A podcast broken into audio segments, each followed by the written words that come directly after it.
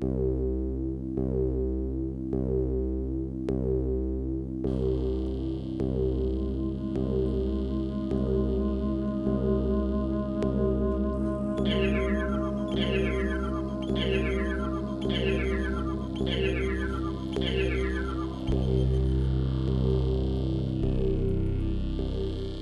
bienvenue. Vous écoutez Radio ALNNT2. Mon nom est Jean-Michel Bertium. Aujourd'hui, euh, je reviens un peu à cette bonne vieille tradition de parler avec les artistes de, euh, du baccalauréat troisième année en médias interactifs, puisqu'ils présentent dans le cadre de Montréal en lumière. Donc, ça dure deux semaines. Leur projet, euh, qui est toujours un projet assez ambitieux, puis toujours intéressant par rapport à l'idée euh, technologique et, et artistique. Cette année, ça me fait vraiment plaisir de parler avec euh, Jacob Lacasse, Sam Tremblay, Jonathan Gagnon, Juliane Cloutier du projet Faux Semblant. Est-ce que quelqu'un veut nous présenter Faux Semblant? J'ai vu euh, votre présentation pitch euh, au Emery, puis c'était super intéressant. Oui, absolument. Ben, Faux Semblant, dans le fond, euh, chapeaute trois installations qui ont été créées sous le thème de la désinformation et de la post-vérité.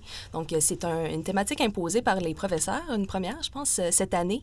Puis, dans le fond, trois œuvres en ont, s'en sont découlées. Un boot, qui est une cabine... euh, photographique, dans le fond, avec, euh, avec des filtres et euh, avec un corridor mystère aussi qui, qui te dévoile quelque chose dont je ne peux pas dire en ce moment. Il faut, faut vivre l'expérience. On a également Direct, qui est une caméra géante avec trois filtres également. En fait, euh, Direct, c'est une installation qui. Parce, que par rapport aux trois installations, il y a une suite logique que les partenaires ont vue lors de la présentation des trois projets. Nous, on est la partie qui découle plus du passé. Donc, le, le style de la caméra qui découle vraiment d'un- d'une vieille caméra et qui projette les gens selon le filtre choisi dans une sphère. euh, dans une- sur une grosse projection de 10 par 15. Mais c'est ça. Donc, le style, lui, est lié au passé, mais les projections sont liées au présent, sont diffusées en direct. Donc, on téléporte les gens dans certains univers. Euh, grosso modo, c'est ce que Direct va tenter de faire sur euh, Place des Arts. OK. Puis on a également Notia, qui est une intelligence artificielle. Euh, puis je pense que Jonathan est peut-être mieux placé pour euh, nous expliquer qu'est-ce que Notia. Euh, dans le fond, c'est une, intelligence artificielle-ish, si on veut. Euh, ça, ça va permettre de créer un portrait euh, slash un, ref- un reflet de la conscience collective. Euh, parce que dans le fond, elle, va ramasser des informations sur les actions qui vont se passer durant différents jeux qui vont être proposés. Et puis, elle va, elle va émettre une conclusion suite à ça sur, ben, petit spoiler, c'est sur des enjeux environnementaux. Donc, ça fait le tour. En fait, le reste, ça va être le découvrir, mais ça ressemble à ça. Puis le gros défi aussi, ça a été de, chapeauter les trois installations sans les dénaturer, puis en leur laissant aussi leur direction artistique. Donc on a créé aussi notre propre direction artistique de faux semblants, mais très neutre, euh, qui laissait beaucoup la place aussi à l'expression. euh, de chacune des œuvres. Donc, euh, ça a été intéressant. Puis, on a aussi créé un logo euh, qui est un, un espèce de faux semblant aussi. Les œuvres aussi, le- le- l'enjeu majeur est de donner une prise de conscience par rapport à tout ça de façon fluide. C'est-à-dire que, par exemple, Direct montre un peu ce qu'on fait avec les filtres, euh, avec nos téléphones, etc., sans nécessairement réfléchir, mais étant donné que là, on doit vraiment craquer une manivelle pour activer les filtres, etc., pour voir quelle est la différence de ce qui se passe. Euh, on espère que les gens réfléchissent un peu plus à ce qu'ils font avec leurs appareils. Notia montre un peu qu'est-ce que c'est de l'apprentissage machine aux gens, parce que c'est un peu comme un flou général. C'est un peu... C'est c'est pas connu. Puis c'est à travers les jeux que les gens comprennent peut-être un peu plus qu'est-ce que c'est, parce qu'elle apprend justement comment est-ce que les gens jouent à travers euh, son interaction. Puis euh, Boot montre un peu encore une fois euh, qu'on accepte un peu n'importe quoi sur le web, puis peut-être que ce serait peut-être pas une bonne chose de, euh, de toujours le faire. Ah, ah c'est super intéressant. Euh, J'ai cru remarquer, Jonathan, en fait, tu dit euh, intelligence artificielle-ish. Oui, C'est-à-dire? ben, dans le fond, c'est euh, pour aller voir un peu l'envers de la machine, c'est que c'est pas pro- à proprement parler une vraie intelligence artificielle, elle est scénarisée, donc euh, on contrôle un peu sa direction, mais quand même, elle va aller chercher toute l'information. Fait à proprement parler, c'est pas une programmation qu'on on va faire euh, dans les, instituts de recherche, par exemple. C'est carrément autre chose, c'est scénarisé, c'est là pour, euh, pour plaire au scénario de faux semblants, justement, pour aller avec la désinformation. OK. Et là, Faux Semblant, euh, juste en termes d'organigramme, ça fonctionne comment? Il y a une équipe qui s'occupe de Faux Semblant comme projet euh, en général et il y a des sous-équipes qui s'occupent chacune d'une installation? Exactement. Puis c'est très organique. Là. Tout le monde, euh, c'est- pas on travaille chacun dans notre coin. C'est très consultatif. Puis Sam aussi, qui, qui, qui chapeaute la technique, fait vraiment un beau travail par rapport à ça. Donc, on a comme utilisé une méthode qui s'appelle Scrum. Donc, euh, dans chaque équipe, on a un Scrum Master qui vient... euh, Quel titre? Ah, c'est quasiment malaisant. Hein? Ah, I'm the Scrum Master. Ouais. Mais euh, ah, c'est ça. dans- toi, ça. Dans le fond, c'est- beaucoup euh, des, des stand-up meetings, puis je pense que au final, ça repose tout simplement sur une bonne communication. Puis dans l'équipe de stratégie de production, il y a trois scrums qui vont dans chacune des équipes aider à l'organisation, aider à la répartition des tâches, euh, à veiller que les tâches sont bien effectuées. Puis euh, à travers ça, ben on est vraiment euh, dans l'équipe de stratégie de production, on est attitré à la coordo, euh, aux communications, puis euh, au financement. OK. Et pour chaque projet, il y a une direction technique, une direction artistique. Est-ce que j'en oublie? Y a-tu, c'est quoi, en fait, les, les- les fonctions? Y a-tu des personnes, y a-tu plus des euh, conceptrices, concepteurs?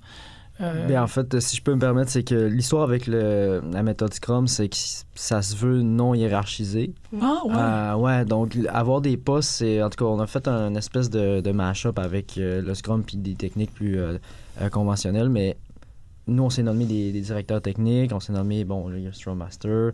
On a tous des postes, sauf qu'il n'y a personne qui va se dire au-dessus d'une autre personne. On essaie de travailler comme justement plus au niveau de la communication, parce qu'au final, on est juste des étudiants au même niveau, on n'est pas payés, on est là juste pour le même projet. Fait que pour pas se tomber sur la tomate, on est allé avec, avec cette méthode-là. Mais c'est super intéressant, ça. Mhm. Ouais, puis le fait que ce soit pas hiérarchisé, ça, euh, ça, ça, ça évite les conflits, puis ça évite aussi, euh, je pense, euh, de, de se prendre pour un autre. là. Ah, Ça va aussi avec euh, les forces de chacun parce qu'on était libre de choisir dans quel projet on voulait travailler euh, en septembre.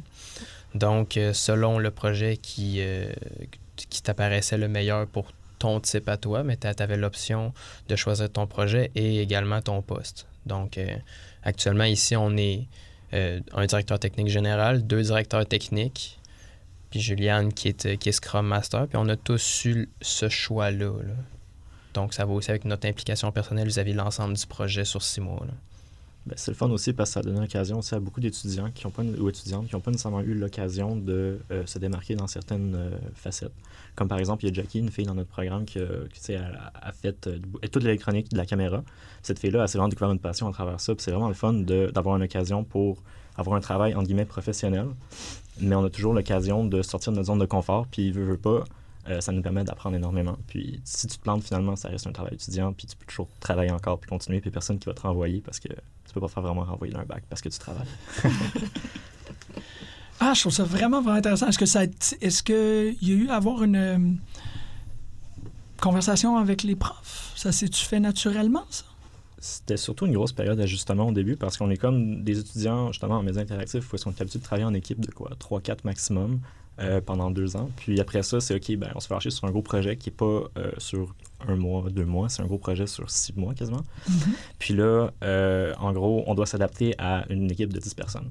Puis c'est d'être capable justement de mettre de l'eau dans son vin, de comprendre que finalement, on n'est pas toujours la personne qui a la ressource ultime, capable de, euh, de, de- faire des gros travaux. Et justement, avec la méthode Scrum, ce qui est le fun, c'est qu'on est tous égaux. Puis on prend toujours le input de, de tout le monde dans l'équipe.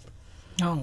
Puis ouais, ben, je vais peut-être ajouter. euh, euh, au travers de ça, dans le fond, il y a oui cette idée-là d'être une plus grosse équipe, d'être euh, sur six mois, mais aussi on a un vrai livrable. C'est pas juste un projet qu'on peut remettre genre à peu près fait, puis euh, la note vient avec. C'est comme, c'est sur place des arts, on va se faire un peu juger, euh, puis ouais, puis on va être fier de ça aussi. Fait comme, il y a beaucoup de tension à, à certains moments. Là.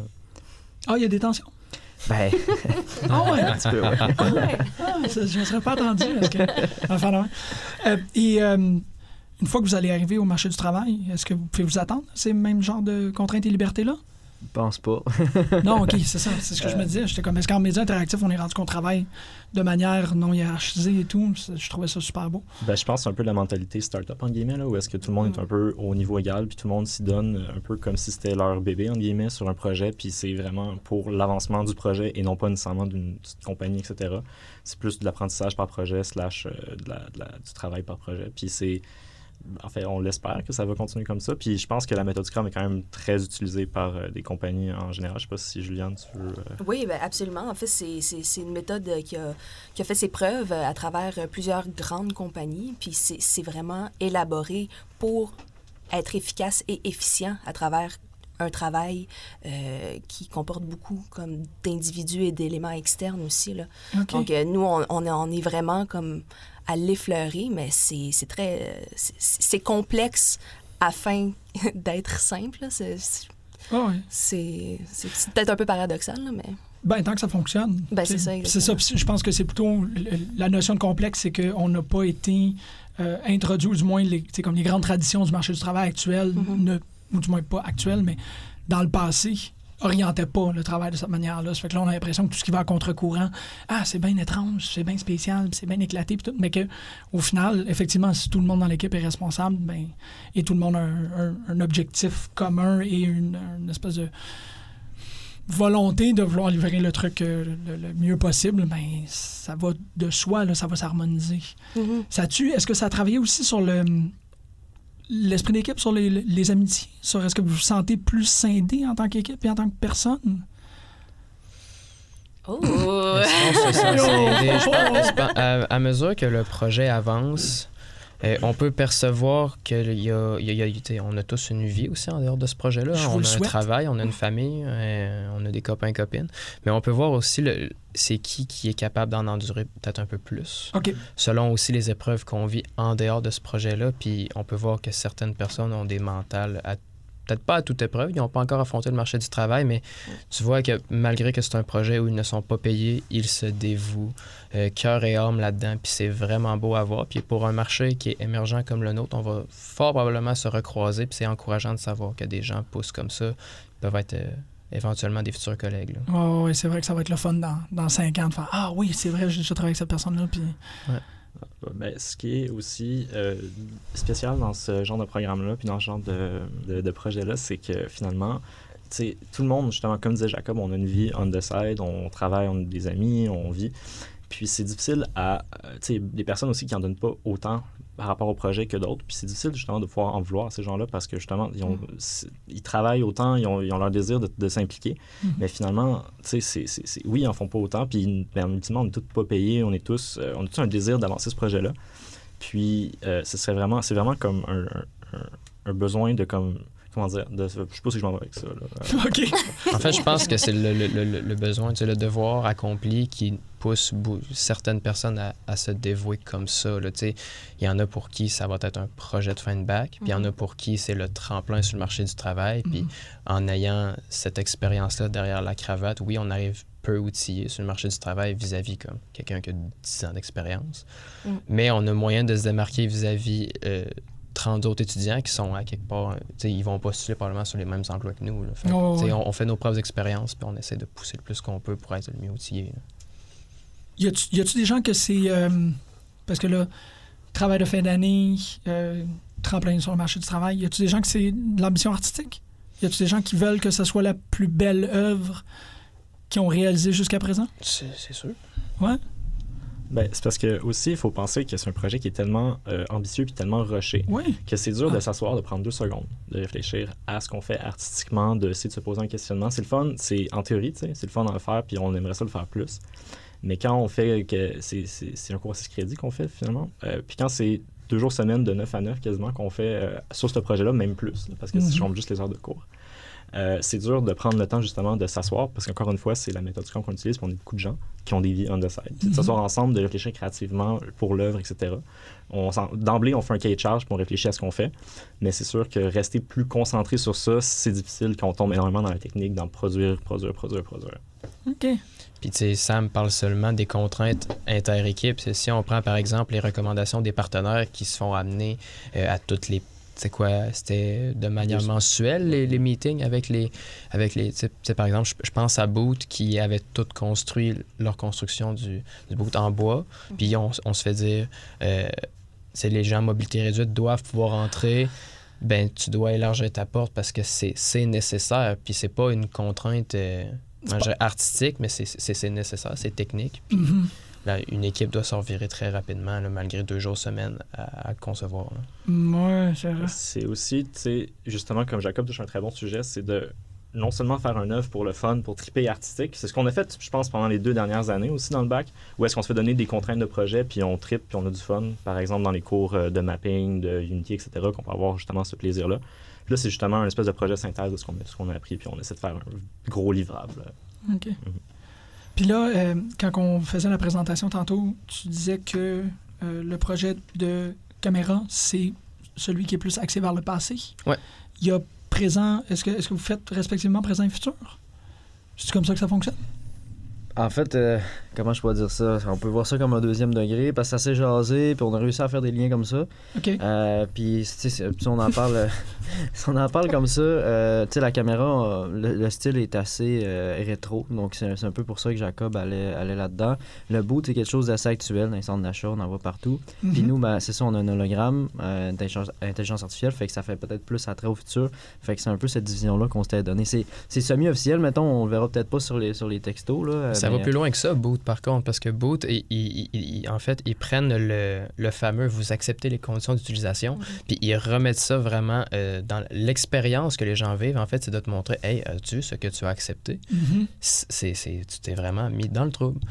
Puis c'est un sujet très d'actualité avec les réseaux sociaux. Puis eux, s- quand je parle vraiment du, du phénomène de genre de, du présent, passé, futur, ben Boot pointe beaucoup, beaucoup ce sujet-là au- auquel plusieurs personnes cliquent aveuglément. Tandis que notre en tout cas, selon ma perception à moi, qui pousse avec les hologrammes, avec des jeux, on a vraiment un, look sci-fi à l'extérieur. Donc on, pousse dans le futur. Je pense pas qu'il y a bien du monde qui ont lu toutes les grosses conditions avant d'accepter puis de, de s'inscrire à un truc. Non, non, non. C'est ça, c'est de, de Même- penser. Je ne sais pas si vous avez entendu parler de ça, mais il y a un, un BDiste américain qui a fait euh, une bande dessinée qui s'appelle Terms and Conditions. Puis c'est une BD de quelque chose comme 350 pages. C'est le Terms and Conditions d'Apple, illustré. fait que Oh. essentiellement, c'est une bande dessinée, puis tu fais juste lire. Il y a pas, le texte, c'est seulement du- la reproduction du Terms and Conditions au complet. Ah oui. hein. Ah ouais, c'est un espèce de trip de. C'est illisible. Honnêtement, Ben, c'est épouvantable. Mais c'est clair, tu sais, je veux dire, nous, quand on a fait les recherches justement pour élaborer les Terms and Conditions de Boot, j'en ai lu, j'ai lu les Terms and Conditions de Instagram, puis c'est épouvantable. Ah ouais? Ben, ben, c'est épouvantable dans le sens que, tu sais, tu, tu donnes une licence, puis c'est... En fait, en acceptant, tu, tu donnes ton image. Tu te, tu te donnes, là, tu... Puis, Ouais. euh, c'est... En fait, c'est vraiment épeurant. Puis je pense que Boot a vraiment bien illustré euh, ce- ce- cette problématique-là et le fait que l'économie, en ce moment, roule sur la donnée. Puis je pense que les trois installations ont vraiment bien euh, réussi à capter ça. On va capter vos données. Bon, ben on va les capter carrément comme dans les installations, dans les œuvres. Puis euh, pour ça, c'est vraiment réussi. Ouais. C'est surtout une prise de conscience qu'on veut donner aux gens, je pense, à travers cette œuvre-là. Et vous, est-ce que vous avez développé? Est-ce qu'il y a eu des, des- des chocs ou des crises de conscience ou des prises de conscience pendant les derniers six mois? Euh, moi, personnellement, c'était euh, c'était d'être capable de mettre un mot sur euh, le phénomène que, que je vis depuis des années sur les réseaux. Je parle de post-vérité. Mhm. Toutes les gens qui disent un peu n'importe quoi, on va se le dire en pensant que c'est that's it. Comme, je sais pas, moi, on parle environnement, il y en a plein qui vont dire tout ce qu'ils veulent juste comme ça parce qu'ils ont- ils pensent que c'est ça. Quand t'es pas backé par des des articles ou des études, genre, ça, vaut, ça vaut rien, mais pour ces gens-là, leur opinion prime sur le fait, puis c'est un peu ça qui est problématique. Fait que moi, ça m'a fait réaliser ça. Tu sais, là, maintenant, je vois ça partout, post-vérité, post-vérité. Puis c'est un mot émergent en plus, fait que c'était comme pas là avant. Fait que moi, c'est c'est ma prise de conscience euh, pour cette année. ouais. Le dernier que je trouve qui serait quand même intéressant de souligner, c'est sur l'écologie. Qu'est-ce qui. euh, c'est- C'est-tu parce que ça allait de soi, la surveillance de données, la post-vérité, puis tout le. le- Avec Euh, l'enjeu écologique. L'enjeu écologique, oui. ça, c'est- Est-ce que pour vous, c'est- Parce que nous, dans le fond, on avait, euh, on avait un, un enjeu. euh, il fallait qu'on fasse quelque chose de ludique, en fait. C'est- notre euh, mandat, si je peux. tu sais, nous, dans le fond, c'est. Comment, je pourrais- comment est-ce qu'on pourrait expliquer ça? On a le.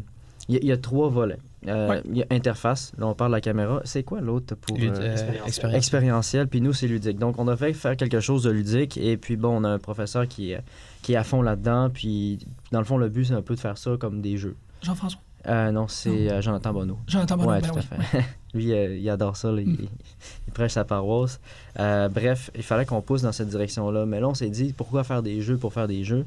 Euh, là, on a, on a quand même un sujet sensible. Où est-ce qu'on peut s'en aller avec ça? Fait qu'on a décidé euh, d'y aller avec l'environnement, justement. Bon, c'est assez actuel, il y a beaucoup de choses déjà là. Mais tu sais, en termes de ludique, il n'y a pas beaucoup de choses qui sont faites. Parce que j'en sais, hein, j'ai jamais vu de jeu sur genre euh, recycle ton bac. Mais euh, Il y a des chansons. ouais, ouais, une chanson. Fait que là, on, est, on était rendu là, on s'est dit, OK, ben, on va essayer de, sans imposer rien aux gens, de, de proposer des jeux pas flous, mais tu sais, comme exploratoires-ish. Puis ensuite, c'est l'intelligence artificielle va un peu dire comme qu'est-ce qu'elle en tire de ça? Comme, ah, t'as fait ci, ah, ça fait que j'en j'en conclus que c'est ça. Donc là, vous commencez. Là. Est-ce, que, est-ce que vous manquez de sommeil? Ça c'est-tu. euh, Oui, vous manquez de sommeil? Euh, on a fait. euh, en fait, le montage a commencé euh, dimanche. OK. À partir de. Samedi. excuse-moi, c'est vrai. Samedi à partir de 9h du matin-ish. Euh, on a rentré samedi, dimanche, lundi, mardi, mercredi. On est mercredi aujourd'hui? aujourd'hui. Ah non. non, les jeudis Ouais, aujourd'hui. je- merci. Puis aujourd'hui, idéalement, ça va être terminé, puis ça va être prêt pour 17h, mais on s'entend que ça, c'est prêt euh, autant que possible. On, on- on touche du bout, tout ça parfait. Ouais. C'est un soft launch, on dit, c'est ça? Ben, je pense que le gros, euh, la grosse synthèse de ce projet-là, c'est surtout la nuit blanche, parce que c'est là le gros événement où c'est que tout le monde, tout le monde passe, puis ça devient un peu chaotique. Mhm. Mais euh, il va quand même avoir un lunch. Je suis pas sûr que les partenaires vont passer, ils vont voir un peu tout. Ça va être à la, à bonne franquette, je pense. OK. Donc, euh, ils sont situés où? Euh, dans le fond, nous, on est. euh, dans le fond, on sort du métro Place des Arts directement. On monte sur la rue euh, Maisonneuve. Ouais. Ouais. Puis euh, directement sur la place de. Ça s'appelle la promenade des artistes. On est euh, à partir de la deuxième installation sur le coin. Puis dans le fond, on a trois installations qui commencent par Notia, par la suite Boot, puis par la suite euh, Rec. OK. Donc, en face du cœur des sciences? Exactement. C'est Puis bon. euh, d'ailleurs, il y a un mapping aussi euh, rappelant la thématique du projet sur euh, le, le, le, le cœur des sciences. Ah le, ouais? P- le- le PK est habillé par faux semblant ouais, Mhm. Ah, bravo. durant toute la durée du festival. Puis ça, vous avez fait ça en parallèle à... C'est la, C'est c'est la, l'équipe. c'est la direction artistique générale ainsi que ses membres là, qui ont tout vu- Ça, travaillé là-dessus. là. Ah, c'est incroyable. Donc, euh, c'est, ça va être très difficilement manquable, là, si on peut dire. Exactement. Cool. Félicitations. Vraiment, bravo. Euh, j'ai vraiment, vraiment hâte de voir ça. Euh, je- Bravo. Ben, merci. Merci de l'invitation. c'est- C'est vraiment gentil.